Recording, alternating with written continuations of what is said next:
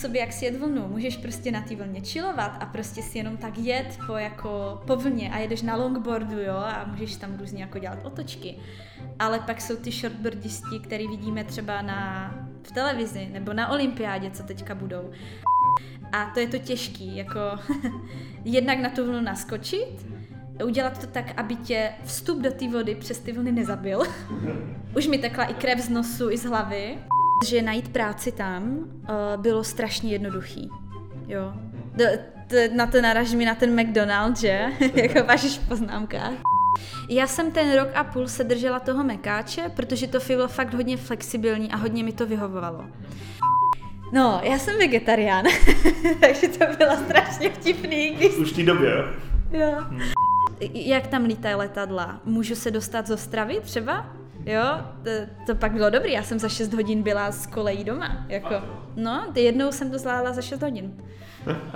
No. To, to, to jsem někdy jezdil já z Prahy do Budějc, takže...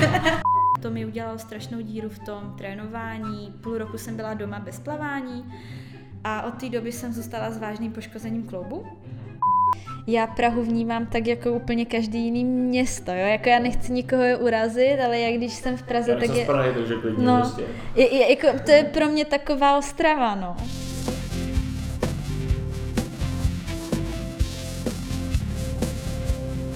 Tak vítám celý Datasyntics a možná Datasyntics and Friends u druhého podcastu. Ten nultý jsem přejmenoval na první podcast, protože vypadá to, že tady díky Nikovi a díky super speakerovi Oťákovi vypadá, že to vyjde, ten podcast. Já se to snad postupem času nějak i naučím.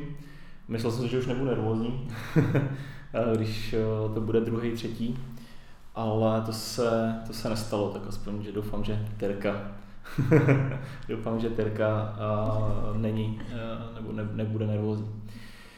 Oťák mi vlastně na konci, já jsem se ho ptal, to byla vlastně nějaká i feature tohohle, uh, tohohle podcastu, koho bych chtěl slyšet, uh, protože samozřejmě nechci lovit jenom ve své sociální bublině, ale tak mi doporučil tebe, co jsem moc rád, protože za prvý máš super zajímavý background, za druhý jsi vlastně tady trochu jako juniornější, jsi tady relativně chvilku v Datasyntics, takže je to jako plno témat, který bych se jako chtěl dotknout a zjistit, jak to prostě vnímáš a, a s čím k nám přicházíš. Třeba trochu zdrbnout oťáka, to je jako určitě, to, to, je vlastně jako taková moje skrytá motivace. A tak jo, tak pojďme do toho. Tak Terko, ještě jednou tě vítám. Ahoj. Díky, ahoj. A první, to jsem mi dával Oťákovi, tuhle tu otázku, jak se k nám vlastně jako dostala, nebo jak se od nás dozvěděla, protože tyhle ty otázky, nebo tuhle tu otázku vždycky dávám první na, na mých pohovorech. Mm-hmm. Tak jak se k nám dostala, jak se nás poznala? Na Facebooku. Jo. No, jakoby um, hledala jsem práci a kamarád který se pohybuje v IT, mi řekl, ty jo, na Facebooku je skupina, kde se jako združují data scientisti a jsou tam nabídky práce, tak tam zkus něco postnout. A já, že wow, jako na Facebookovou skupinu. No, tak jsem postla jako inzerát, že umím něco v ARku, nějaký data jsem už viděla, studovala jsem Anglii a že bych se v tom chtěla rozvíjet a že hledám práci. No a oslovil mě vlastně David uh-huh. přes Facebook uh-huh. a hnedka jsme nějak měli, nevím, druhý den call jako interview první, pak mi poslal úlohu a vtipný bylo, že já jsem byla tou dobou v Portugalsku, takže jsem tak kodila tak trošku na pláži. Ale nakonec to dobře dopadlo a dojela jsem sem, prezentovala jsem úlohu vlastně a na základě toho jste mě vzali. Kdy, kdy to je vlastně? Ty jsi tady jako relativně chviličku, tak to je prostě půl roku, tři čtvrtě roku? Nebo? No, od září, takže posledních šest měsíců. Takže se ještě prezentoval vlastně live, to bylo takový to okýnko, kdy Česká republika měla jako mezi mm. lockdownem a lockdownem. Jo, to bylo to okýnko, kdy Karviná byla hodně známá, no. Takže když jsem řekla, že jsem z Karviné, tak všichni, jo, dobrý, víme. a, no. Jasný. A mm, to tě teda první do tě oslovil byl David, David Hopelka? Přesně, na Facebooku, no. A to byla teda jako pozice taková jako juniorní scientista, nebo jaký to uh, jako napůl? No, vlastně jo, protože mě zajímá i ta datová vizualizace, nebo jako Mhm. chtěla jsem se v tom zlepšovat, osvojit si práci s těmi nástroji, které se na to i používají. To znamená třeba nejenom kodit a vizualizovat grafíky, ale třeba mm, pracovat s Tableau nebo s Power BIkem, eh, nebo s nějakým takovým biznisovým nástrojem. A v tu dobu Data Scientix hledalo člověka, který by nejenom kódil, ale třeba se zajímal tady i o tohle. To znamená tak juniorní data scientista, který by uměl komunikovat s klientem a pracoval by s těmito nástroji. Takže takový bych řekla, no versatilní člověk, tak půl na půl, no. A jako v té době si, nebo na, na co jsme tě jako lákali versus, to je taky něco, co jakoby já dost řeším, že na co dost často prostě Mm. lákám nějakou tou mrkvičkou a ty naše scientisty a pak samozřejmě realita je realita, Mm. tak jako potkalo se to, nebo sliboval ti David vlastně něco úplně jiného a pak nakonec se to... Mm, mm, mm, to si nemyslím. Myslím, že se to jako sešlo. Hmm. Uh, pro mě upřímně jako asi pro každého člověka, co jde po bakaláři pracovat, protože já jsem byla po bakaláři, já nemám Hmm. magistra ještě, Mhm. tak ta transformace jako byla pro mě těžší, ale spíš to bylo něco pro mě interního, ne jako externí prostředí. To naopak bylo super. A mm, přesně flexibilita pracovní, nějaká jako organizace tvojí práce, hodně podnětů, jakože k výuce, že hodně věcí se tady naučíš, jo. Pamatuju si teďka, jak mi řekl, my tady nestrouháme tušky, nebo ne, ne, neořezáváme tušky, jo. A vlastně jsem jako za to vděčná, no. Mm. A hlavně teď eh, pracujeme spolu na tom projektu eShare, Mhm. a tady se to fakt potvrzuje, ale zase je to skvělý v tom, že se fakt každý den učím něco nového. Mhm. Ale pro hodně lidí to může být i challenge tohle, protože pořád v té práci si připadáš, jako že třeba úplně něco nevíš nebo Mhm. něco neumíš. A může tě to nějak ovlivňovat, ale já jsem jako naopak za to vděčná, jo? že dobrý, neumím, ale chci se to naučit, tak chci být jako ta houba, co to nasaje, jo.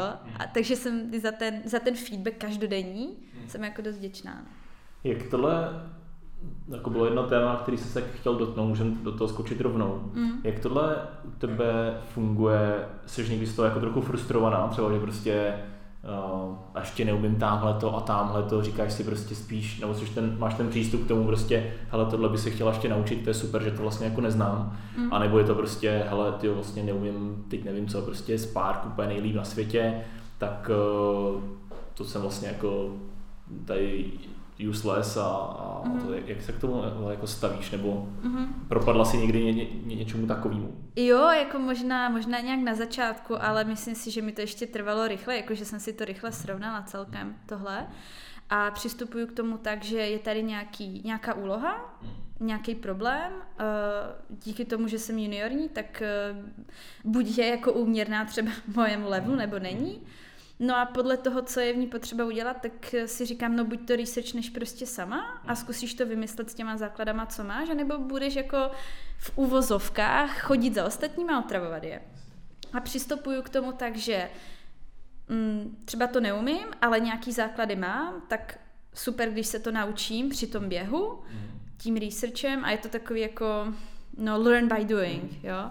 Uh, takže challenge a, a jdeš na toto řešit, jo. A jako v nejhorším se třeba ukáže, že trvá mi to dlouho, tak musím mít za více lidma, nebo někdo jiný to třeba musí dokončit, ale mm, to je zase, no, záleží, jaká to je jako úloha, no. Jo, a to je podle mě jako správně, jo, že mm, to jsem taky chtěl trošku jako nakouknout pod, poličku, pod pokličku toho, jak se člověk tady u nás může cítit, protože jako typicky máme spíš ten přístup, ale navalíme na tebe Mm. 120% toho, co zvládneš v uvozovkách, nebo co, co teď aktuálně umíš, možná někdy víc. Mm. A ty jako v tom plaveš a když se topíš, tak si jako zařveš Mm. a to je pro nás jako mnohem, mnohem lepší. Jenom pak někdy si můžou vznikat ty prostě situace, že jako chvilku se topíš trošičku Hmm. díl, než si někdo zařve, ale tak to, to akorát slyším, že, a, že, že to takhle funguje. S, No, jakoby důležitý si myslím je, aby vždycky na tom projektu byl nějaký senior, třeba n- ne jako manažer, ale fakt ten senior, co tomu rozumí. A třeba ti dá tu úlohu a řekne, no tak teď plav a ty jako chvíli plaveš, ale víš, že máš nějakou chvilku na to, aby se třeba jako topil a pak se jako rozplaval a samozřejmě nemůže to trvat hodně dlouho, ale že tam je ten prostor, hmm. aby ty si to srovnal a naopak je tam ten mezičlánek a podpora, že hele, když to nezvládnu, tak padne celý projekt třeba. Uh, ty jsi dotkla vlastně Power BI tabla, mm. tak uh, ty jsi měla historicky zkušenost, nebo s čím jsi začínala a co jsi učila potom, dokážeš to nějak mm. jako srovnat, co tě baví víc a co se ti jako líbí víc? Mm-hmm. no, tak já jsem tři měsíce dělala v Power, no čtyři měsíce mm. v Power BI. Mm. A teď poslední asi tři týdny dělám s Tableau mm. a já si myslím, že ono záleží hlavně na co to chceme použít, ten program. Když jsme používali Power BI, tak uh, už klient přišel s tím, že měl nějaké předlohy a chtěl zautomatizovat ty vizualizace. Pospojovat data z několika zdrojů a, a vizualizovat to podle nějaký předlohy. A to bylo třeba fajn, protože ten klient pracoval s Excelem, takže dávalo smysl nechat to v Power BI, uh, protože ten princip je podobný, řádek ex, ex, Excelový a podobně. Uh, používají se tam stejný, pod, nebo podobný transformace jak v Excelu, jo, ta práce s datama sami a tak. Uh, kdežto Tableau pracuje na trošku jiný bázi, uh, tam si člověk může, um, dívat, může se na ta data dívat z různých úhlů a má to i jiný funkcionality, jo. Takže taky prostě to Tableau takový víc jako analytický nástroj ještě možná mm. a Power BI víc ještě ten reportingový. No, je, to tablo je hodně dobrý na jako vizualizace a stavění pěkných dashboardů. Dokonce jsem viděla, že někdo nadizajnoval a jako udělal funkční jako katan hru mm. na tablo. Je to na tablo public, takže můžete házet kostkama a hrát a stavět vesnice. a ty jsi pak zmiňovala, že vlastně uh, jsi nějaké zkušenosti s Erkem. Uh, dneska nebo u nás už asi se seznámila trochu s Pythonem, možná se s Sparkem, ehm, nevím jak moc, tak je to pro tebe to je ta jako přirozená cesta, kam se jako posouvat, nebo jak, jak tohle vidíš, vzděláváš se teď v tomhle tom ohledu? Jo, jo, jo, eh, vzdělávám se, nebo takhle, už umím aspoň ty základy v PySparku, nebo jako pracuji s ním, a, takže za mě super. A, ehm, no. Jaký je ten přechod, jako je to, bylo to těžký, třeba od vozovkách těch já nevím, to, ty jsi to neměla vlastně postupně, ne? To nebyly mm. prostě vizualizace, Erko, Python, PySpark, ale to, to tak jako paralelně. No. Uh, na začátku, když jsem těch té práce v tom PySparku měla mín, tak to bylo těžší, protože jsem pořád musela jakoby lovit v paměti a lovit někde co a jak. Mm. Uh, na teďka po pár měsících už to jako bylo mnohem lepší, ale myslím si, že to bylo hlavně tím, že pokud bych měla větší load práce od začátku v, Spy, v PySparku, tak by to bylo rychlý. Ale ta logika, jak to funguje, tak to bylo v podstatě v pohodě pochopit. Ale vlastně, když se k tomu jako dostáváme, tak kde se tyhle ty věci učila? Typicky na, na škole nebo ještě prostě při nějakých jako projektech vedlejších nebo? No, na, na, na škole vlastně. Jo. jo, my jsme, mm, nebo já jsem si dala hodně předmětů v Anglii, eh, které se týkaly jako researche v mhm. social sciences, mm. protože oni dost jsou na to tam zaměření, a je tam velká nabídka těchto věcí a eh, ta škola, na které jsem byla, tak eh, měla jednu, tak to jakoby oddělení politologie mělo jako top department v zemi na research. Jo? Takže tam byli hodně schopní lidi, kteří se to snažili pušovat na ty studenty. a já jsem si všechny ty předměty navolila. takže nás tam učili paralelně jako kódit, respektive e, udělat research design, e, sehnat si data, nějaký dataset a pak ta data zpracovat e, v ARKu, udělat na to nějaký model, Uh, takže takový, no, basic full package na, na bakaláři, no. A musela si, tohle byl teda jakoby spíš tím, že to bylo jako, že to nebylo úplně povinný, to spíš jenom tím, mm. že ty se zorientovala tímhle tím, tímhle tím mm. směrem. Možná ještě než teda ty jsi skočila do té Anglie, tak mm. je, co jsi měla ty za tu školu a mm. jaký jeden, že tohle jako, to byl docela zajímavý téma. jsem myslel, že teda to bylo jenom jako Česko, pak Anglie, ale mm. ještě pak se přimíchala to, to no. Portugalsko. No. Tak mi o tom povyprávěj trošku. No, jakože v porovnání s tím, jaká je teď moje náplň práce, tak je to úplně jako den a noc. Mm-hmm. Uh, já jsem šla na mezinárodní vztahy a moderní jazyky. A takže ještě navíc jsem měla 50% nějakou politologii a 50% jsem měla jazyky. Mm. A já jsem se učila portugalsky jako hlavní jazyk a v Anglii je to tak, že pokud na bakaláři se učíte nějaký jiný druhý jazyk, tak v rámci toho studia musíte na rok vycestovat do té země, kde se tím jazykem mluví. No a já jsem byla, mm, já jsem už měla španělsky, ale byla jsem zamilovaná do Portugalska, jako stále jsem, ale tehdy to byla choice number one, uh, tak jsem si řekla super Erasmus, o Erasmu každý mluví, je to fakt super, tak jsem tam jela na rok, takže vlastně jsem měla tři roky v Anglii a rok v Portugalsku. A naučila jsem se teda za ty čtyři roky portugalsky a mezi tím jsem si dávala ještě ty statistické předměty, nebo ty researchový, takže za celý čtyři roky jsem měla z politologie možná tak jako rok studia, nebo rok a půl. a takže vlastně si vůbec nebyla jako v Česku na univerzitě? Mm, já jsem poslední čtyři roky nežila v Česku. Jo. Já jsem se před rokem 13. března vrátila do Čech a předtím jsem tu nebyla čtyři roky. No. no takže jsi měla prostě nějaký gimpl v Karviní, mm-hmm. jo? Mm-hmm. A pak si rovnou, rovnou, co tě tam vlastně jako přilákalo do, do Anglie? Do Anglie? No. Uh, finanční dostupnost studia, mm. uh, dostupnost jako najít si práci ve studi- při studiu a zvládat to, mm. uh, kvalitní vzdělání, uh, chtěla jsem jít do ciziny, prostě jako, když to tak řeknu, na zkušenou a nebýt v Česku, protože jsem celkem mezinárodní člověk. Uh, Anglie jako země, tak neměla jsem specificky požadavek na zemi, ale bylo to hodně dostupné jako díky těm podmínkám a ty angličtině. Takže a to už jako historicky teda, že prostě v, na Gimplu si byla, si měla ráda zahraničí, jezdila si často nějaký prostě mm ale spíš eh, cestovala, no, jako no, jen tak nakrátko, ale tím i, že jsem se učila předtím na Gimplu, od jak živa mě bavily jazyky, mm. Uh, takže já jsem kam jsem jela do té země, tak jsem si vždycky měsíc, dva předtím šprtala jazyk. A jak tohleto jsi říkal finanční dostupnost, takže mm. jako chápu z toho hmm. správně, že to prostě vlastně bylo relativně levný se tam dostat? Uh, jo, Takhle, na tuition fee, to znamená studium je placený, ale dá se pro ještě tehdy studenty z Evropské unie byly stejné podmínky jako pro Brity, takže vzít si půjčku. Uh, ta půjčka vypadá tak, že pokud dosáhneme na nějaký platový threshold, tak teprve potom začneme splácet. Takže super, jo. Uh, super podmínky. Kdo to půjčuje vlastně, teda to jako Evropská unie? Ne, ne, ne, oni mají, Britové mají vlastní úřad, který spravuje tohleto. Akorát tím, že tehdy byli v rámci EU, tak jako by občaní EU měli stejná práva jako, jako Britové. No a taky ta druhá věc, že najít práci tam uh, bylo strašně jednoduchý.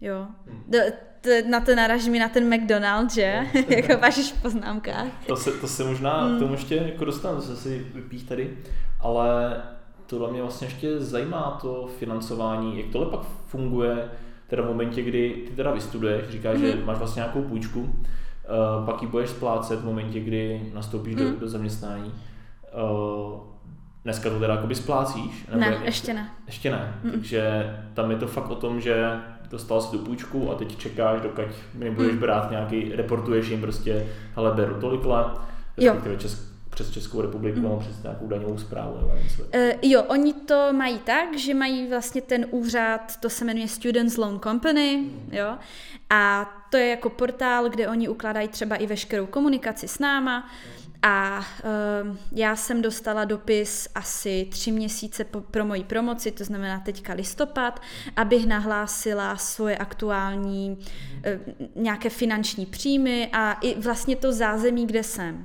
Protože pro každou zemi uh, je jiný ten threshold. Jo? Takže pokud bych žila ve Španělsku nebo v UK, je to jiný. No to jsem se chtěla vlastně taky zeptat, protože mm. jako, jestli tohle mají samozřejmě to mají asi upravený, že až by člověk dosáhnul nějakého relativně mm. dobrýho příjmu v rámci u nás eh, v porovnání s Anglií, tak by to mm. asi chvilku trvalo. Můžeš i jako říct, kolik ta půjčka byla? Jestli to je jo, jako 9, tisíc liber za rok. To znamená krát tři. Já jsem naštěstí neplatila za Erasmus. Dneska už i lidi, co jdou na Erasmus, tak platí za ten rok.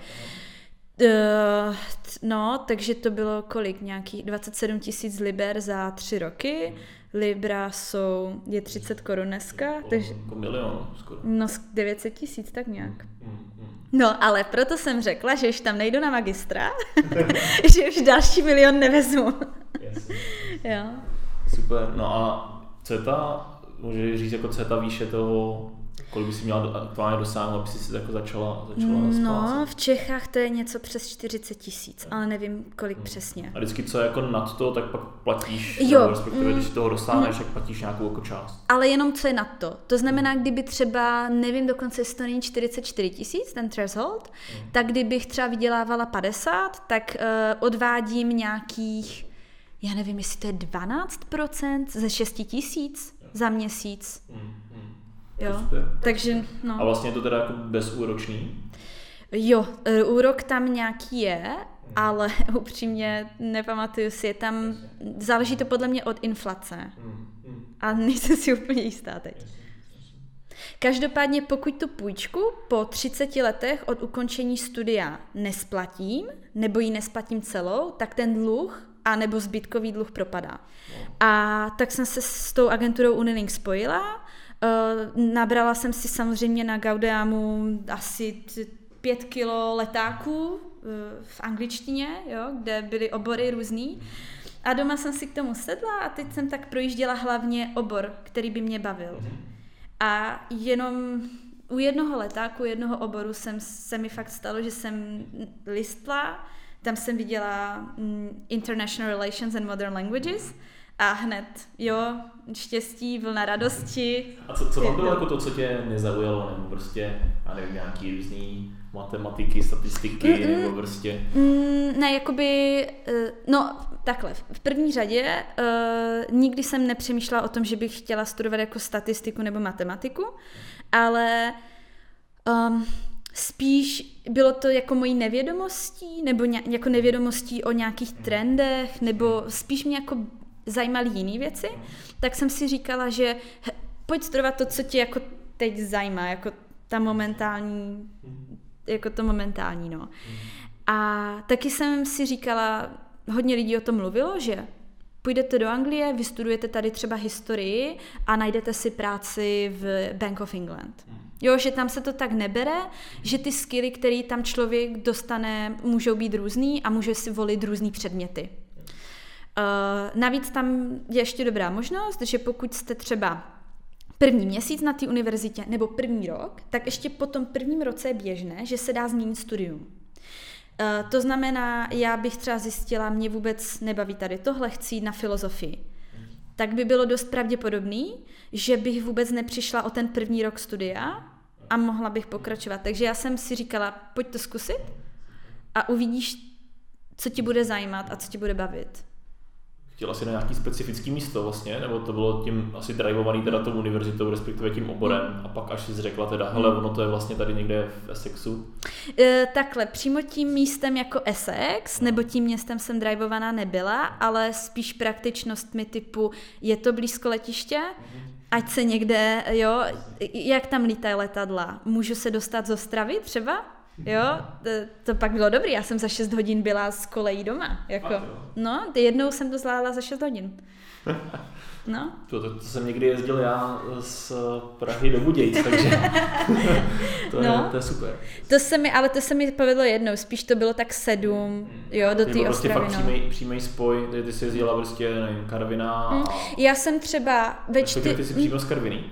Jo. Jo. Já jsem třeba ve čtyři sedla na autobus ve městě v Anglii, po škole, ještě s baťohem ze školy, tak jako na lehko jsem vždycky jela. Za 20 liber jsem si koupila letenku Ryanérem do, do Ostravy a v 6 jsem byla na letišti, já nevím, 6.30 mi to letělo, dvě hoďky v letadle, v Ostravě už mě čekali rodiče, prostě a v 11 doma. To je No. super. Jak často jsi lítala vlastně? No, nemoc často.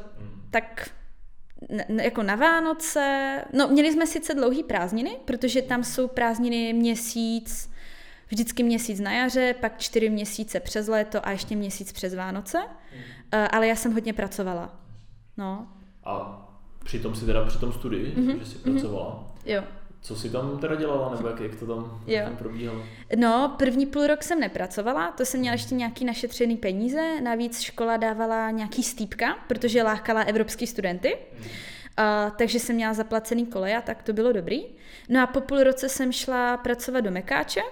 To byla taková jako nouzovka, protože jsem si ani nic nemohla jako pořádního najít. Chtěla jsem mít i flexibilní práci, tam bylo dobrý, že já jsem si mohla volit šichty třeba, což bylo super. Něk- některý týden jsem pracovala 15 hodin, některý 30. Jo? Tak to je jak data. No, přesně, jo. Co jsi tam vlastně dělala v Mc- McDonaldu? Jako prostě fakt začala na klasický prostě... Na kase, No. na kase uh, drive-thru, takže headset jsem měla, na okýnku jsem byla, uh, umím i dělat burgery, umím smažit hranolky, smažím kuřata, nebo smažila jsem kuřata, umím to, umím to A fakt stále. to, fakt to je takhle, jako vím, že, že jo, tak o McDonaldu se tak trošku i někdy mluví, byly nějaký různé reklamy a tak dále, Mm. mm. pro studenty je lákaj. Tak eh, je, je, to takhle fakt, že takhle funguje, že prostě tam jako mm, postupuješ po, v té v té praxi, prostě vejš a až na nějakýho, nevím co, manažera pobočky. V Británii jo. Jo? Mhm. Já jsem, mě jako nezajímala moc kariéra v McDonaldu, protože já jsem taky byla schopná tři měsíce pracovat, eh, nevím, 50 hodin týdně a pak se zbalit na dva měsíce a jet někam jinam. Ale moji třeba kamarádi, co tam nastoupili zároveň se mnou, tak do půl roku už, nevím, třeba byli nějací jako um, takový ti, co zaučujou, což měli jako vyloženě to povýšení, že měli autoritu jako zaučovat ostatní, byli na tom vyšším levelu uh, a hodně, hodně se tam stávalo, že co pár měsíců, co půl roku byl vždycky někdo povýšený o ten, o ten level výš. Ale to byla vlastně jako jediná práce, kterou jsi tam měla pak nakonec v Anglii, Mhm. mm-hmm. nebo nějak postupně si Já jsem ten rok a půl se držela toho mekáče, protože to bylo fakt hodně flexibilní a hodně mi to vyhovovalo. Um, Nelezlo ti to pak krkem už, jako jedla stojí a, a tak, protože vím, že třeba Jo. a právě Strejda, ten, když byl někde v Americe, tak dělal někde v Hmm. KFC a říkal jako první týden dobrý, první měsíc dobrý, a pak už jsem to nemohl ani jako cítit. mm. No, já jsem vegetarián, takže to bylo strašně vtipný, když... Už v té době, jo? Jo. Hmm. A, to bylo. ale ne, jako upří, upřímně někdy, když jsem dělala ty burgery, tak jsem si říkala, je, to fajně voní. A za pět minut, ty vole, mě nablití. Jo, A no. jako dala jsi to teda, jo? jsi ne, prostě tak, tak v klidu já ne, házela burgery prostě a... Jo, jako na grill mě nikdy nepustili, to jsem vždycky podělala. jako schválně teda. že, ne, ale tak jako, že ty burgery stejně musíš dát jako do té bulky a tak. Ale já jsem jako vegetarián, ale ne tak jako, že nesmí nejíst nikdo maso a tak, jo, to, to je celkem jako jedno, takže v pohodě To, úplně. to, to, to je zajímavý. Uh, a co byly ještě další ty práce teda po McDonaldu? No, to je vlastně to, já Já si, ty, jsi- promiň, ty jsi No. říkala vlastně, že bylo relativně jednoduchý sehnat práci tam Jo. Anglii, že to nebylo... Jo, jako v těch KFCčkách, McDonaldy, všechny tyhle fast foody, tak to bylo třeba super, že si člověk, jak měl jakoby to číslo jako finanční, jo, což taky bylo docela rychlý získat, tak si mohl najít fakt práci do, do měsíce, jo, protože ten McDonald i všechny ostatní fast foody dost nabírali. Uh, a pak, když už člověk měl zkušenost, jako že se naučil tu angličtinu, naučil se rozumět těm Britům, získat ty jejich jako způsoby a maníry, tak třeba to strašně záleží, jo. Někdo už byl schopný jít prostě do ofisu, ale už zase třeba bylo dobrý si najít práci v nějakém baru nebo v nějakém hotelu, eh, kde zase třeba platí líp, nebo je to zase jako lepší svým způsobem. Já jsem i toho názoru ale, že, nebo názoru, ono to tak je, když my mluvíme nějakým jazykem, tak je i to o tom, co my tím jazykem chceme vyjádřit. Takže když jsem teďka přešla do nějaké standardní češtiny, tak eh, je to pro mě nějaký zvyk, ale mně jako osobně člověku je úplně jedno, jak kdo mluví. Protože třeba každý slovanský jazyk má úplně jinak, měkké i tvrdé i, a pak se v tom člověk vyzne. Jako ono je to v zásadě úplně jedno, jo. A to samé s tou angličtinou. To, jak lidi používají RK, RK, to je jako úplně jedno, jo. Na Evropský, v Evropské unii se každý mluví svým přízvukem, v Británii mluví každý svým přízvukem a jestli chce někdo fakt má ten motiv, jakože zapadnout, tak je to fajn, jako mít ten přízvuk, ale hlavní je, si myslím, aby lidi rozuměli. Protože je problém, když přes ten fakt hodně těžký přízvuk někdo nedokáže vstřebat informace, které jsou mu jako dávány nebo který dává. A v momentě, jak tohle funguje, tak pak už to je, si myslím já úplně jedno, protože ty jazyky jsou fakt různý a lidi s tím dělají různé věci. Jo? No to, mě jako navedla na zajímavou věc, kterou taky si občas v hlavě jako řeším. Párkrát jsem se o tom s někým bavil, hmm. tak to by se tě chtěla na to zeptat. Uh, hodnotíš vlastně tu, před, teď už jsme trochu jako implicitně odpověděla, hmm. takže nejsi ta, která jako hodnotí tu angličtinu těch ostatních. Protože někdy přijde, nevím, jestli to je jenom jako můj hmm. pohled, ale dost často prostě když se bavím s někým ze zahraničí, mm. tak vlastně strašně rád vůbec, že aspoň trochu mluvím anglicky, vůbec nehodnotí mm. žádné chyby, nic, prostě mm. hlavně, že si přesně, že tam je ta výměna té informace. Ale dost často se potkávám i třeba, že lidi nebo kolegové a prostě co potkávám třeba kamarádi z Čech, mm. kteří to docela řeší. To tam tak měl strašnou angličtinu, tam ten úplně výslovnost strašnou. Mně to přijde takový jako uh, zvláštní prostředí, že mm asi úplně ne každý má nejlepší angličtinu, to furt, furt, i když je to náš vozovka asi hlavní jazyk, tak furt prostě to není tak, tak, tak super. Mm. Už je se to lepší. Tak tohle teda nehodnotíš vůbec, prostě seš... No, tak ono strašně záleží, jakou pozici ten člověk zastává, jakou má funkci a co je cílem té mm. komunikace. Protože pokud chci být překladatel, nebo jsem vysoce postavený i politik, mm. ale samozřejmě jako politik nemusí mít perfektní přízvuk angličtinu. Ale pokud mluvím tak, že můj syntax je nesrozumitelný a opět ta informace nedojde z bodu A do bodu B, to je problém, protože jazyk, ty chceš komunikovat, ty chceš sdělovat. A jak tohle nefunguje, tak by se na tom si myslím mělo zapracovat. Ale v momentě, když se bavíš s přáteli a nebo nepotřebuješ to tak, ale dokážeš předat tu informaci, tak si myslím, že super. A vlastně to ještě s těma kamarádama, tak se všichni budou ještě smát, jak, a, jako awkward situations z toho vznikají, jo.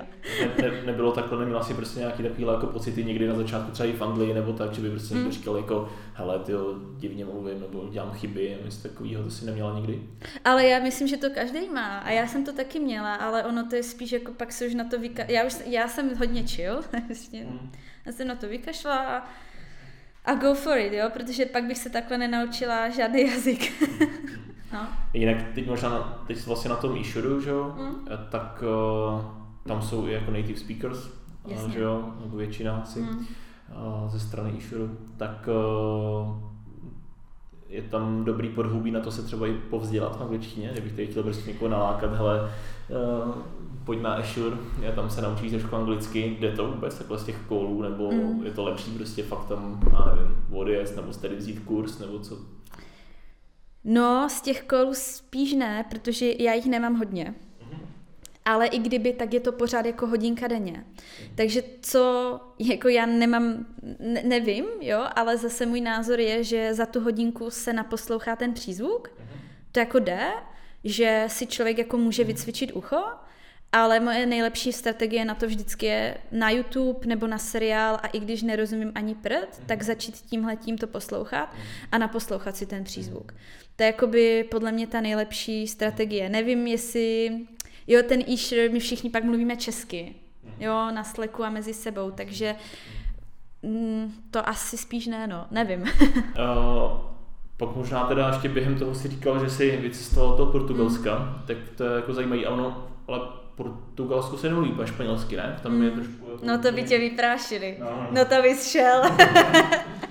že vím, že... Uh, no, už jsem se s tím někdy setkal, že někdo říkal mm. prostě, jo, tak to je trochu jako alá španělština. Mm. Tam uh, takhle to řeknu. Portugalci na všechno dávají normálně máslo, olivový olej na jiné věci, ale na chleba máslo. A Španělé dávají oliváč. A když přišel jeden Španěl, že by si místo toho másla na ten toast dal oliváč, že si ho prosím nemají, tak ho normálně paní vyprášila, že tady je v Portugalsku a tady se žádný oliváč na chleba dávat nebude. To je taková rivalita. Mm, jako ne, oni samozřejmě jsou jako kamarádi, mm. jo, to taky občas padne bratr Španěl a tak, mm. ale jsou dost takový, nepleťte si nás se Španělama, jo, jako co je španělský, to je španělský a co je portugalský, je portugalský, ale liší se to hodně i v mentalitě.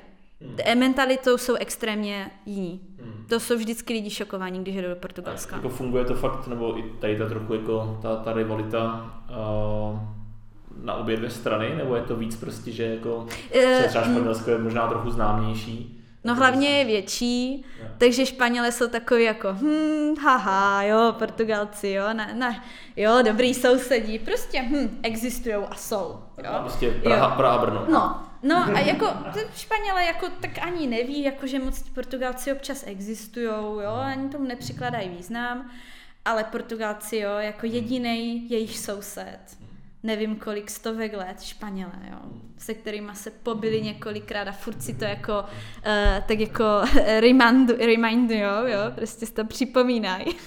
tak. Hele, a to jsi byla kde? To byla v Lisabonu? Mm-mm, já jsem byla právě v Coimbře, což je místo, kde je nejstarší univerzita v Portugalsku a je to univerzitní město, uh, takže je to zajímavé, je to snad, myslím, město Město na světě, kde největší populace studentů na hlavu, obyvatele. A je to fakt šílený. Jo? Mm, a bylo to díky tomu skvělý. A všichni, co tam byli, tak si pochvalovali ten fakt, jako že ne, nešli do Porta nebo do Lisabonu. Že šli jako právě tam. Uh, jednak to byla strašná sranda, uh, druhá to bylo mnohem levnější než Porto třeba. Uh, bylo to i relativně blízko moře. A to komunita tam byla opravdu úžasná. Co tě tam jako nejvíc láká, nebo co, co je hmm. prostě to, nevím, hmm. jsi měla nalákat mě do Portugalska, mě samozřejmě jako uh, Porto láká hmm. z x důvodů, prostě fotbal, víno a tak dále. Hmm. Uh, co, co, co tebe, ten tvůj, nebo pro tebe byl ten tahák, je to jenom prostě ta, ten jazyk, nebo je to hmm. prostě nějaký další? Pro mě to původně byl jazyk. Hmm. Mně se strašně líbilo, jak zní portuga- uh, evropská portugalština. Uh, surf. Co to znamená evropská portugalština? Jako, ne, brazilská. Evropská. Jo, ok. Jo. Brazílie teda ještě jako nějaký jiný, jiný, jiný odvar? Mm-hmm, hodně jiných odvarů. A ještě jako mega jiných od mm-hmm. evropské portugalštiny. A surf, mm. jazyk a surf. Eh, to byly hlavní dvě věci. Tam se učila surfovat? Mm-hmm. Někde v Nazaré nebo kde? Ha, kež by v Nazaré, ne. to bych se zabila hnedka, ne. Nazaré to je, uh, jako, to je jako tam meka surfu, ne? Mm, mm, no, hlavně meka surfu velkých vln. Mm. Jo, jinak Portugalsko je meka surfu obecně, mm. od, od severu na jih. Mm. Ale v Nazaré jsou jedny z největších vln na světě. Takže proto. Takže jsi učila už tam, nebo jsi vlastně uměla do, já jsem eh, předtím by jela na dva měsíce do Portugalska ještě předtím jako rok, mm. jsem si jako vydělala eh, v tom mekáči a chtěla jsem po roce portugalštiny se jako fakt zdokonalit. A i si rozhodnout, kam na ten Erasmus chci, jestli do Španělska nebo do Portugalska.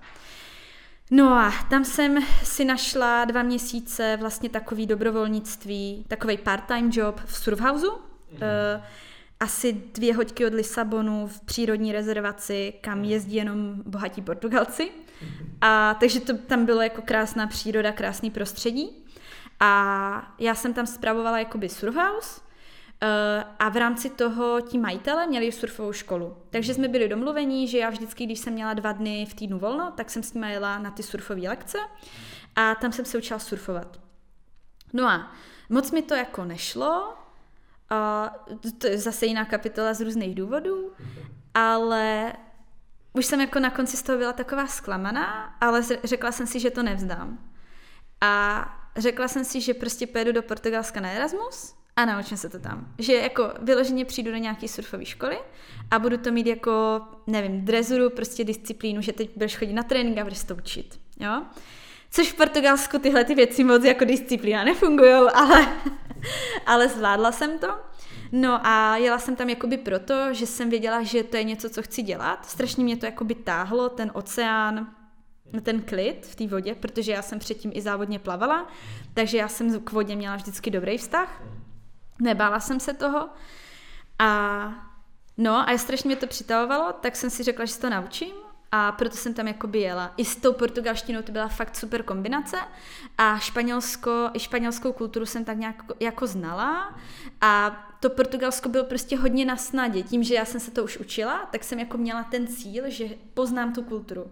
a poznám ten jazyk, naučím se to a ještě jakoby ten surf, no.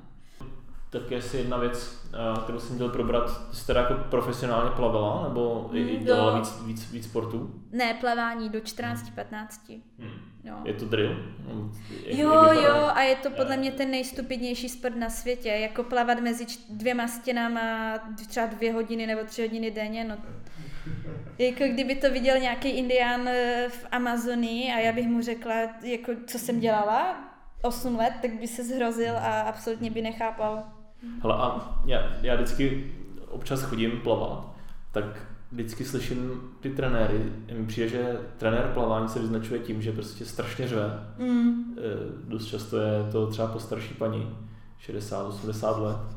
Je to jako to pravidlo, nebo co, co, co jako, eh, dá se trénovat na tom, nebo to jenom tím, že se tam tolik jako lidí v tom bazénu neslyšíte, na tebe tolik řve, nebo?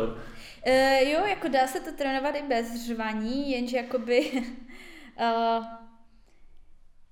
je to takový, jako že když na, ten, na tebou ten trenér stojí a ty máš čas se dívat, tak klidně ho vidíš, jak on ti třeba ukazuje, jak máš zabírat rukou, protože ty plaveš a zároveň ho jako vidíš na tom břehu.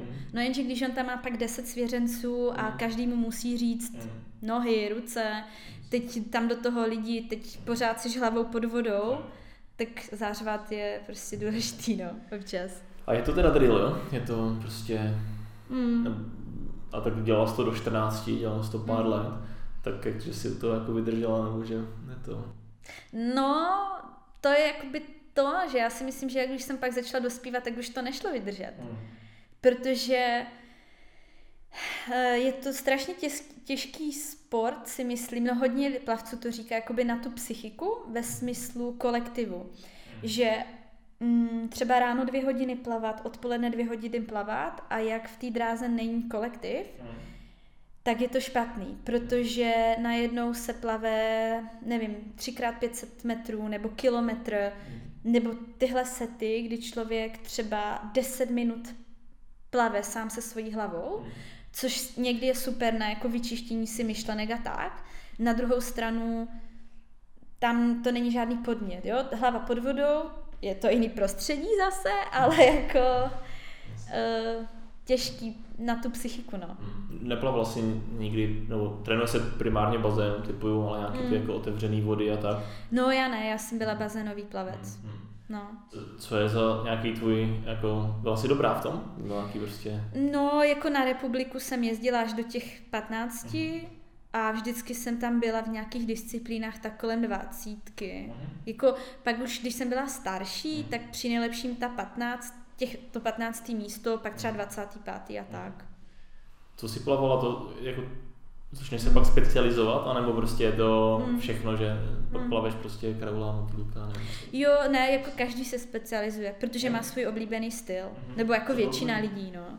Já jsem na začátku, když jsem byla menší, tak prsa, jenže já jsem pak dostala jako vážnou nemoc a skončila jsem v nemocnici. I to je vlastně to, co, co mě od toho plavání pak nakonec Mhm. jako to, jako, mm, proč jsem od něj odešla. Mm. Uh, tak já jsem byla asi měsíc a půl v nemocnici na kapačkách, to Mhm. mi udělalo strašnou díru v tom trénování, půl roku jsem byla doma bez plavání a od té doby jsem zůstala s vážným poškozením kloubu.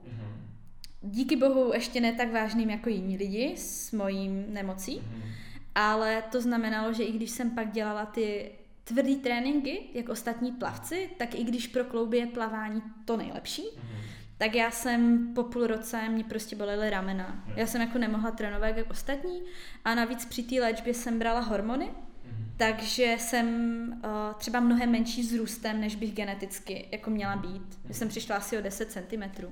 No. A ty jsi jako zmínila to, eh, že to je dobrý na klouby, Mhm. ale obecně prostě mám pár kamarádů plavců a ty dost často si právě říkají prostě rameno a to Mm. kyčel prostě a tak. Je, je tohle to častý, tak je to teda Mm. jako, no to může samozřejmě asi čeho je moc, Mm. tak no. funguje to takhle, nebo? Jo, funguje to tak. A ramena jsou pro plavce to nejhorší. Mm. Protože všichni plavci mají roztažený ramena a mají jednak velký plíce, na mě to jde taky trošku vidět, mám takový, jo. Ale tím, jak se budují ty plíce a vlastně to torzo je tak jako ovládaný těma ramenama, tak všichni mají ramena velký. Jo, protože pak když se plave ten král a tak, tak to je takový jako bořič prostě, co, co v té vodě tam. Co, co byl, za dlouho dáš prostě, nevím, 50 Ježiš, nebo tak teď, to nebo teďka, předtím. No, tak tréninkově, teďka tréninkově, když tak jako jedu nějaký sety na tréninku, tak 45 vteřin, Hmm. ale jako to nejedu naplno. Mm, kraulem, kraulem. Hmm. Ale, ale osobák, osobák a ještě se jim trošku blížím v tom plavání, tak mám nějakých 30 vteřin asi. Hmm.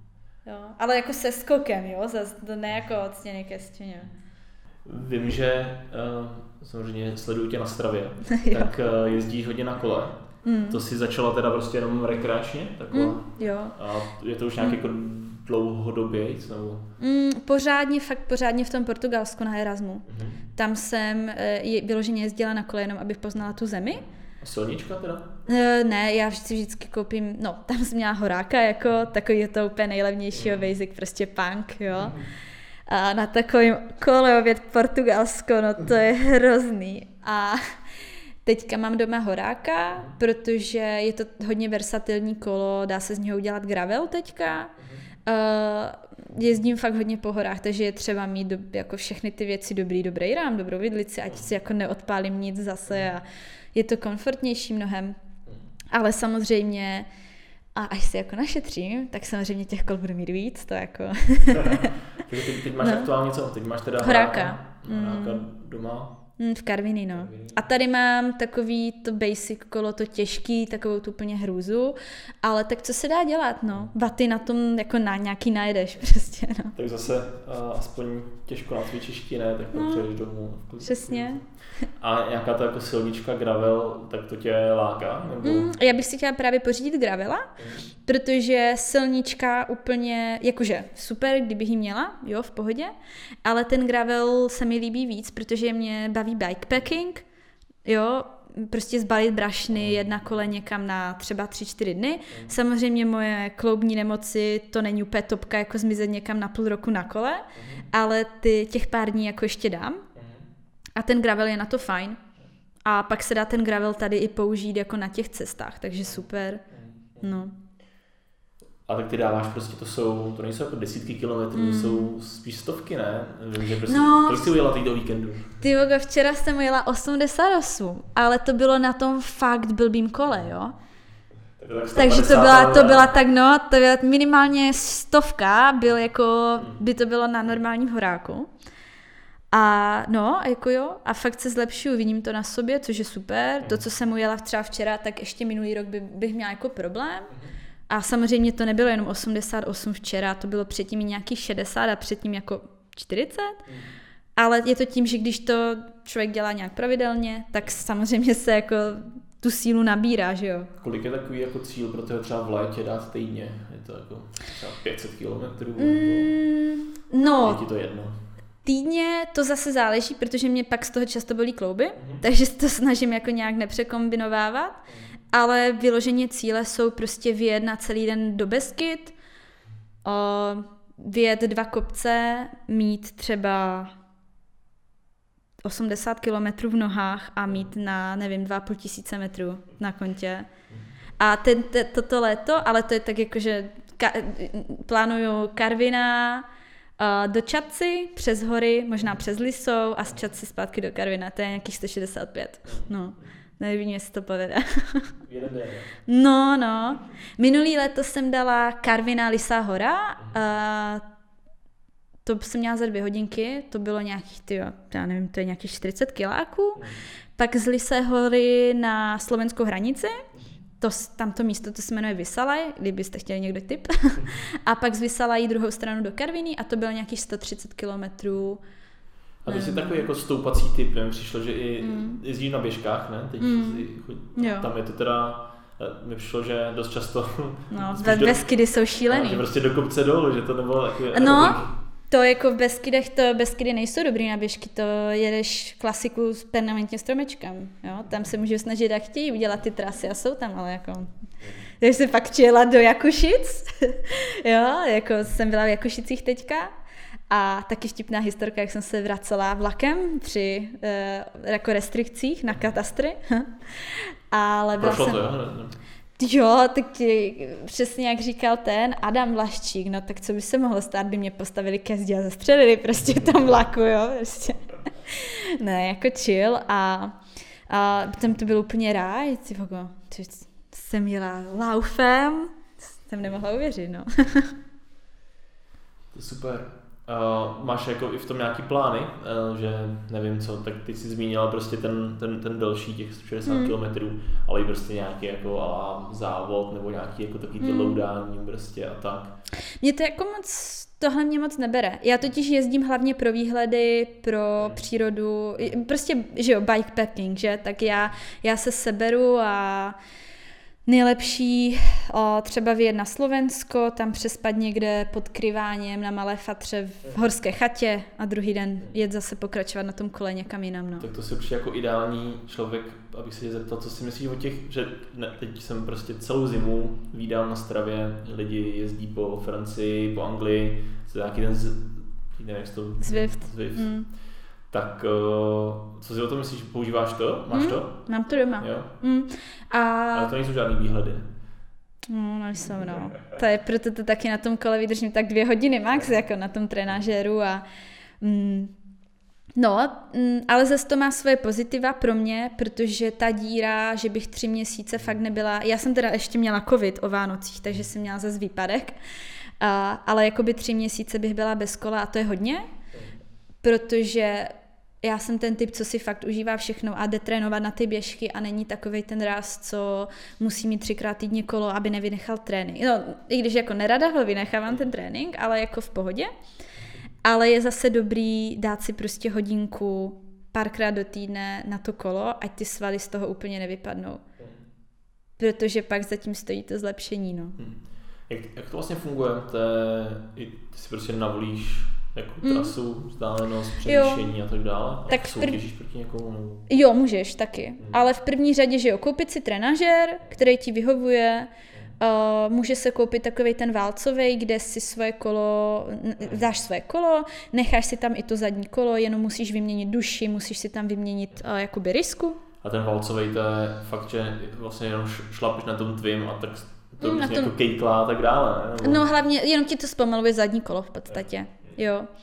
A pak jsou ještě druhý typy, kde nemáš zadní kolo, ale máš rovnou jakoby řetěz napojený na jakoby zadní, zadní jak, jak se tomu říká, ty kotouče. A ty jsou něco lepší, ale prostě jsou různý setupy těhle, těhle jako přístrojů na to. Uh, už jsou dokonce i na horský kola takový set, jakoby přístroje, co si dáš na přední kolo, takže máš vlastně jenom rám na těch trenažérech a už ti to simuluje i jako terén. No. A, ale ten já doma nemám, já mám doma válce a jsou na to různé apky, třeba ten Zwift, mm-hmm. tam je vlastně, tam jsou nějaké jako virtuální mm, jako země nebo regiony mm, a můžeš si tam nastavovat workout různý, mhm. workout plán třeba na tři měsíce. A nebo to, jestli stoupáš, no, tak ti to jakoby zpomaluje. Přesně, a přesně. A můžeš tam i závodit. Hele, a mm. když chápu, že máš přidělaný to zadní kolo, mm. vlastně oddělaný, tak to je jako stabilní, že jo, prostě má sedneš, prostě funguješ. Na těch válcích to tak není, ne? To musíš prostě fakt jako na, nalézt jo, jako na jakoby, to... Jasný, já mám jakoby, to, co jsem tím válcem myslela, je, že v podstatě máš jakoby takovou magnetickou brzdu vzadu na zadním kole a jediný, co ty vlastně máš, je, že tvoje kolo jakoby stojí, zadní kolo má vyměněnou duši, jakoby plášť, no duši ne, plá, no duši plášť. A to máš připojený vlastně na, na takovou jakoby krabičku, co ti zpomaluje ten chod toho kola. Jo? Takže pak už tvoje kolo jenom jakoby stojí a na, na stojánku. A, a, a dá se pak i tady závodit, jo? Je to, hmm. Jsou tam prostě hmm. virtuální závody. Jo. Hmm. A je to zábava obecně, prostě to fakt jenom to používáš čistě, mm. jako když jdeš no. něco kam do gymu a trošku si... Jako může to být efektivní trénink v tom, že o, si tam zvolíš workout, který fakt jako targetuje tvoje jakoby si, třeba silové vlastnosti, nebo když chceš rozvíjet jiné vlastnosti a za tu hodinu fakt dokážeš odvést dobrou práci na tom trenažéru. Jo? Mm, takže je to jako i tak dobrý, ale, a jsou lidi, co na tom vydrží 4 hodiny jet, mm. Ale mě to pak strašně nudí. No. Jo. Já jsem viděl včera, nebo kde Bertovo asi 100 kilometrů nebo kolik mm. a to, mm. to jako fakt už člověk musí, nebo si mm. možná něco pustit k tomu. No. Mm. OK, uh, možná, jsi se dotkla těch, těch Beskyd a tak. Uh, ty umíš polsky? Ty tam občas píšeš na stravě Trocha. něco jako v polštině, že Jo, jo, jo, ale jakože trocha. Jo. Já se to učím, no. Ale tak učím se to jako... Pasivně. No, pasivně, abych tomu hlavně rozuměla, něco řekla polsky, jako hodí se to, když jsi v Beskydech a rozumíš těm lidem, když si mi předpokládají, že jsi Polka, že jo. A, no, a jakož nějak, abych s ním uměla komunikovat a hlavně, abych tomu rozuměla, no. A se pohybuješ vlastně teda mezi Karvinou a Prahou? Mm, teďka jo. Jo? Mm. Že tady býváš dost často, že jo? Mm, jo, na obou místech, no. Mm. Nemáš preferenci zatím, jo? Uh, jo, posledního půl roku spíš Karvina, mm. protože mě se i po Anglii dost stýskalo, ale z hlediska prostě těch Beskyd a těch aktivit. A jakože miluju to tam, no. I ty Beskydy jako má to své zvláštní kouzlo, i ta poloha je fakt výhodná, no. Ale dokážeš, uh, občas vídám, že i uh, někdy jedeš třeba přes týden, někdy třeba nevím, co ve tři odpoledne třeba vyjedeš, tak uh, dokážeš takhle přitom vypnout, že prostě zavřít práci a tak, jako mm-hmm já se ne, neptám, není to jako negativní, je to spíš právě v tom pozitivním, jo? že hmm. to mi přijde úplně super, že člověk by to asi jako měl využívat, když má trochu času, hmm. chápu, někdo je prostě na kole od rána do večera, tak je to prostě těžký, ale když člověk má trochu toho času, tak si prostě udělat, zajet si někam nějaký výlet a tak, podle mě to není vůbec mm, možná dřív by to bylo braný takový jako, ale v pracovní době, hmm. otázka je, co u nás pracovní doba, tak uh, umíš tohleto, prostě věc, vypnout a neřešit práci, nebo i na tom kole, jako si říkáš, prostě to nečeká na mě nějaký e-mail, nebo... Mm, to, já to spíš dělám tak jako podle toho kalendáře. Když fakt vidím, že mám jako volno, mm. tak uh, si to jako třeba i vybukuju ten čas, uh, nebo fakt jako hard planning, uh, nebo i třeba chvilkový rozhodnutí, že dobrý, dneska ráno nic jako nepřistálo na odpoledne, tak uh, dávám do hashtag dovolená channel prostě do odpoledne off, jo. A pak už to jako neřeším, jo. Uh, neudělala bych to, pokud mám třeba někde jako meeting na pátou, to, by, to bych nedala takhle, jo. Um, nebo bych fakt musela mít hodně velkou rezervu, ale takhle se mi to jako daří, no. A není to jako každý den, jo, to ani někdy každý týden, ale občas, některý týden, jo, no. To je super. Ono hlavně e, teďka už později zapadá slunce, takže teď zrovna už to není takový problém jako po práci. Tak ono jako pro někoho jezdit v březnu na kole je jako sebevražda, a možná když já jsem další na tu polštinu, Uh, já jsem vlastně se chtěl zeptat i no, prostě Čiši, Poláci, jak to tam jako funguje. Ty jsi pak ještě mě mm, tak nějak říkala, že vlastně se zajímáš i hodně cestuješ hmm. i prostě o další národy. Jak tohle teda vnímáš? Já nevím, co vlastně, asi si vyber, co chceš komentovat. To vlastně zajímá vlastně docela všechno, ale uh, Čiši a Poláci, jak tam funguje, prostě tam jako žádný, nevím, zajímavý kolem toho. no, jako je to zajímavý kraj pro lidi, kteří tam nejsou, protože je to takzvané že Těšínské Slesko, kde i do dneška na té české straně jsou dvojazyční názvy. A přímo hnedka Karvinou prochází hranice, takže z toho kraje pochází hodně lidí, kteří uh, mají polské příjmení, jde to poznat. Uh, hodně lidí mluví jako bilingní jsou, uh, máme tam jako kousek od nás jsou snad tři českopolské gimply, Jo, hodně lidí jezdí studovat třeba i do Krakova. Mluví plně česky, jsou to Češi, že jo. Typický příklad Eva Farna, ta tam vyrůstala. Uh, ta je taky napůl Češka, napůl Polka. Uh, takže pak tam je hodně lidí, co se kvůli hornictví přistěhovali. To je moje rodina vlastně, jako už samozřejmě pár nebo nějakou generaci zpátky, ale je to tak. Takže já jsem polsky nikdy neuměla jako nativně. A, a taky před Evropskou unii samozřejmě všichni jezdili do Polska na trhy, ale ti, co jako neměli ty kořeny, tak nikdo ne, neuměl jako extrémně polsky. No a dneska ještě hodně Čechů a i v kraji si to jako neuvědomuje, jak propustná ta hranice je ve smyslu, ten kraj je jako úplně stejný, jo. Mm, je, jako ta hranice, to je prostě jenom čára na mapě, ano. Zase poštíme do jiných jako uh, věcí, ale pro mě to je jako, je to jiný stát a učí se tam jiný věci na školách a prostě ti lidi jsou třeba vychovávaný jinak, ale jako zase to není takový roz, velký rozdíl. Ti lidi nejsou prostě zelení. jo, jako, když, když přijedu do Polska, tak to není, jak kdybych fakt dělala, že za hranice a teďka zemřu, jo, nebo něco. Um, hnedka za hranicí v těch městečkách oni jako i um, rozumí česky, jo, tam si lidi navzájem rozumí, hodinku nebo půl hodinky za hranici už to je horší.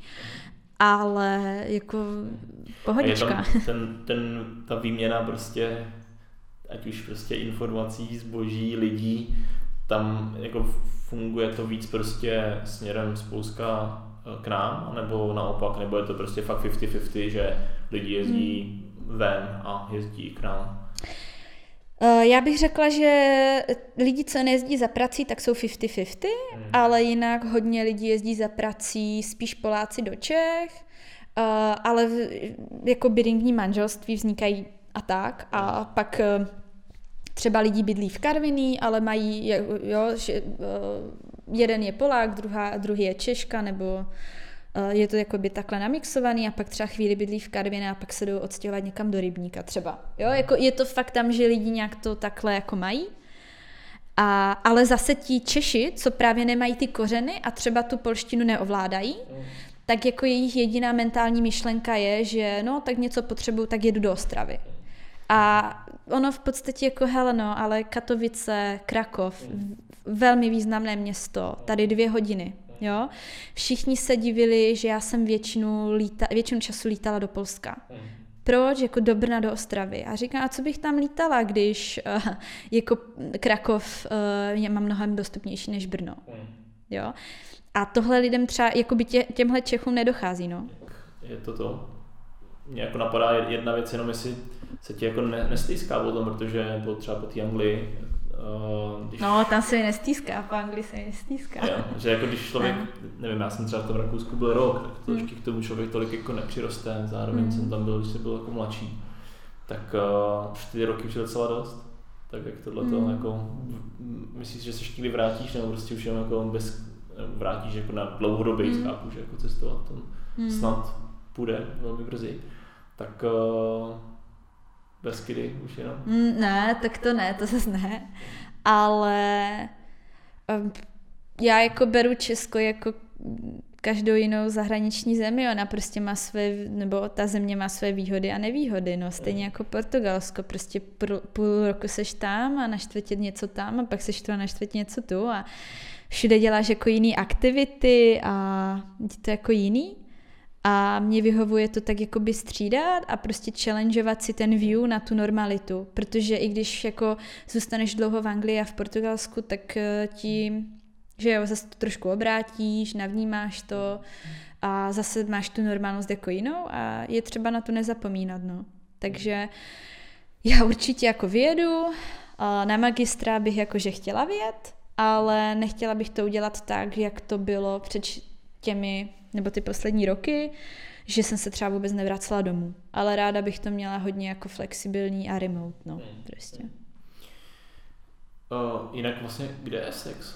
Jak je to? Před ten je vlastně někde pod, pod Londýnem? Mm, tak vlastně Essex je, ta moje univerzita je úplně na druhou stranu, jak, jak, je, jak má, myslím, Office Ashore. Mm-hmm. Uh, ten Essex, on je jakoby na severo ty jo, severovýchod v podstatě. Je tam poznat jak nějaký dialekt, nebo mm-hmm, jo? Mm-hmm. A všichni si z něj dělají srandu, protože uh, ty jo, teď jsem zapomněla, jak se to jmenuje, to jsou ty, to byla strašně slavná show v Anglii, The Only Way is Essex, nebo něco takového a bylo to o těch paničkách z Essexu, jako o holkách z Essexu, no to, no je to takový hodně divný místo, no. A kvůli, nebo takhle, kvůli tomu seriálu si z toho, si z toho kraje všichni dělají srandu a jak řekneš, že jsi tam studoval nebo jsi o tam, tady, tak všichni jo, jo, jo.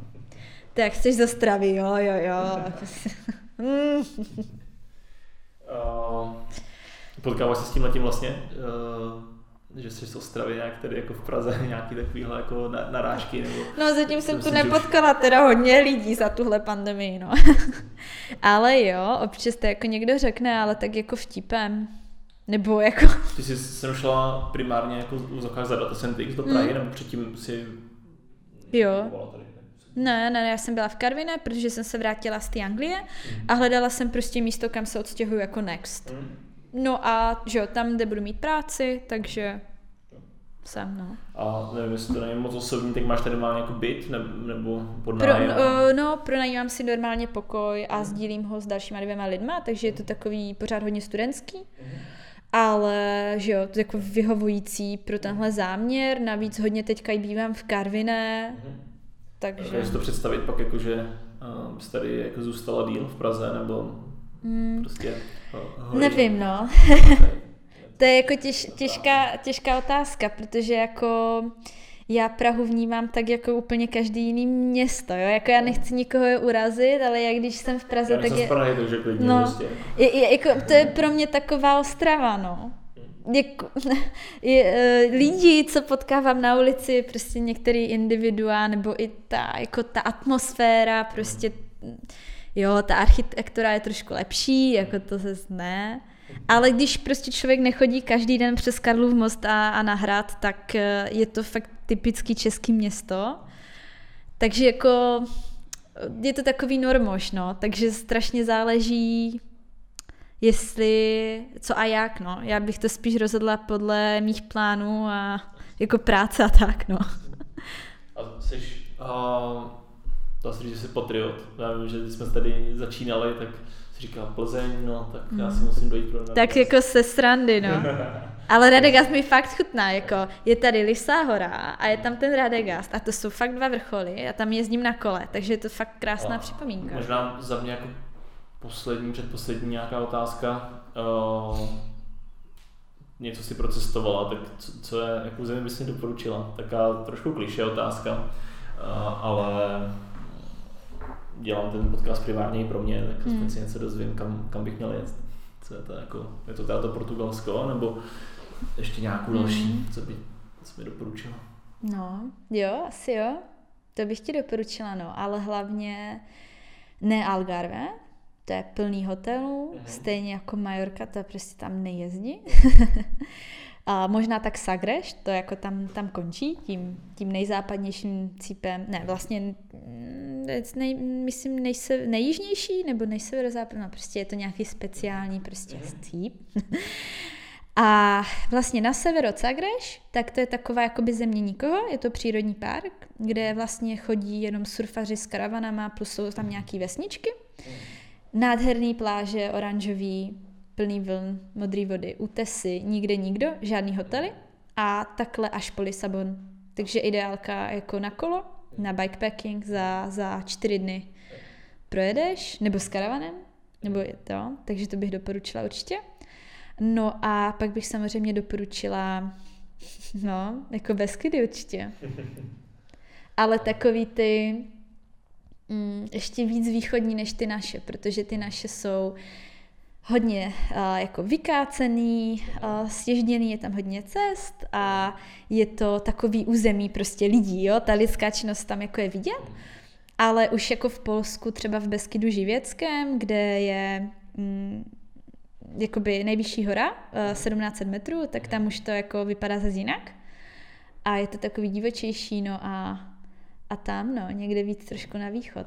Ty pustevny jsou dneska už jako dost turistický. Mm, tam pro boha ne, pro boha. Jako Listou horu, jako když fakt tam jedeš poprvé, tak jednou jo. To jako odbít prostě. Jo, jo, jo. Ale jinak jako na typy na výhledy, stejně jako z Lisé hory, tak uh, ti dám, když se vlastně jde na kopec uh, uh, Velký polom, uh-huh. tak tam je turistická chata Kamena, je tam rozhled na Tetře a tam zní, to je 900 metrů vysoký kopec, úplně prostě jako lehký, jo. A perfektní jídlo, eh, je to hra, chata na slovenské hranici, mhm. tam už začínají kysuce, takže tam chodí i medvědí z Kysuc do Beskyt. Tam a právě prošel. A Beskydy jsou jediný hory, kde jsou vlky, vlci, medvědi a rysy, takže jakoby všechny, všechny tyhle šelmy. A všechno to chodí právě z těch Kisuc ze Slovenska z Karpat. No a tam z té rozhledny jde vidět až na Tatry.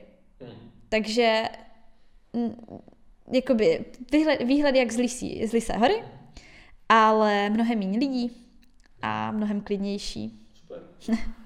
Možná se to teď stane tak populární. No, ty jo, už mi někdo na Facebooku sprdnul, že to nemám tak jako říkat, že prosím tě, smaž ten komentář s tím typem, jo. Protože už dneska tam jako jezdí plný vlaky lidí, ale pořád, pořád to je lepší jak na Lise hoře. Tam nejezdíte. Máš vůbec čas se, se primárně vždycky vidíš s těma lidma jako na tom projektu, hmm. že jo? Asahi, teď už je to docela široký záběr, protože Asahi hmm. bylo docela velký, Všel byl docela velký, čilo taky vlastně pár lidí. Hmm. Tak uh, s tím, že prostě přijde do Data Syntax, tak vidíš jenom nějakou část. Hmm. Jak tohle vnímáš vlastně nakonec? Uh, vnímáš Data Syntax jako malou, mal, malý startup nebo uh, velký hmm. korporát? Ne, tak jako velký korporát určitě ne. A malý startup taky ne. Hmm. Ale Jo, jakože větší, rozhodně větší startup, protože jsou tu fakt lidi, se kterými jsem ani nic neřešila nikdy, uh, že bych po, po Slacku nebo potřebuju info nějak, ně, ze nějakého staršího projektu, tak jsou tu pořád takový lidi, který jsem nikdy neoslovila. Uh, ale i je to tím, že prostě byla pandemie teďka posledního půl roku. Takže když já jsem nastoupila, už nebyla žádná společná akce. Jo, jenom online. No. A no, takže... a, víceméně jsem zatím pracovala úzce jenom s těma lidma na, z, jako na tom projektu, ale což zase jako je takový menší okruh. No. Dáv, dávají ti, že vlastně to je i nějaký téma, o kterých jako konstantně přemýšlím. Je to typicky tady ten jako podcast, tak trochu jako vzniknou, že bych chtěl, aby jsou tady prostě strašně zajímaví lidi, ale chápu, že už prostě dneska jako nemůžeš se vidět s každým, nemůžeš si s tím pokecat doufejme, že zase prostě budou hospody, akce a tak dále. To tady vždycky jako fungovalo, na to se, mm. na to se těším. Uh, funguje, fungují pro tebe různý tyhle ty nevím, demo days, knowledge sharingy, uh, nějaký prostě kvízy, pub kvízy a tak mm. dále. Je to jako dostačující nebo málo? Máš nějaký tip vůbec, jak, jak by se to dalo jako vylepšit? Takže to je už no. jako to je konstantní teď mm. jako, uh, přemýšlení o tom, jak tohle to zvládnout a Andy si s tím láme furt hlavu. No, jako bohužel já nevím, jestli se to dá vylepšit, když nemůžou být lidi spolu v jedné místnosti, že jo, no. Uh, ale jinak jako pub kvízu se účastním, jo, to jsem byla snad možná na každým aj, no. Jednou tady dvakrát jsme snad byli v kanclu s Andy, mm tak to... se jako ne, necítí se úplně jako odstrčená v tom, tom, že... A dokonce jsme vlastně v rámci Irmy, když jsme ten projekt dodělávali, tak jsme jeli spolu jako tým na chatu, to bylo fajn. A jo, ale je to vždycky, že jo, na tom pub kvízu tady, i když jsme byli, tak nás tady nebylo 20, bylo nás tady třeba pět poprát, nebo šest, jo. Což jako je fajn, ale asi to nezlepšíme, no, do té doby, než, než ty opatření se jako zlepší, no.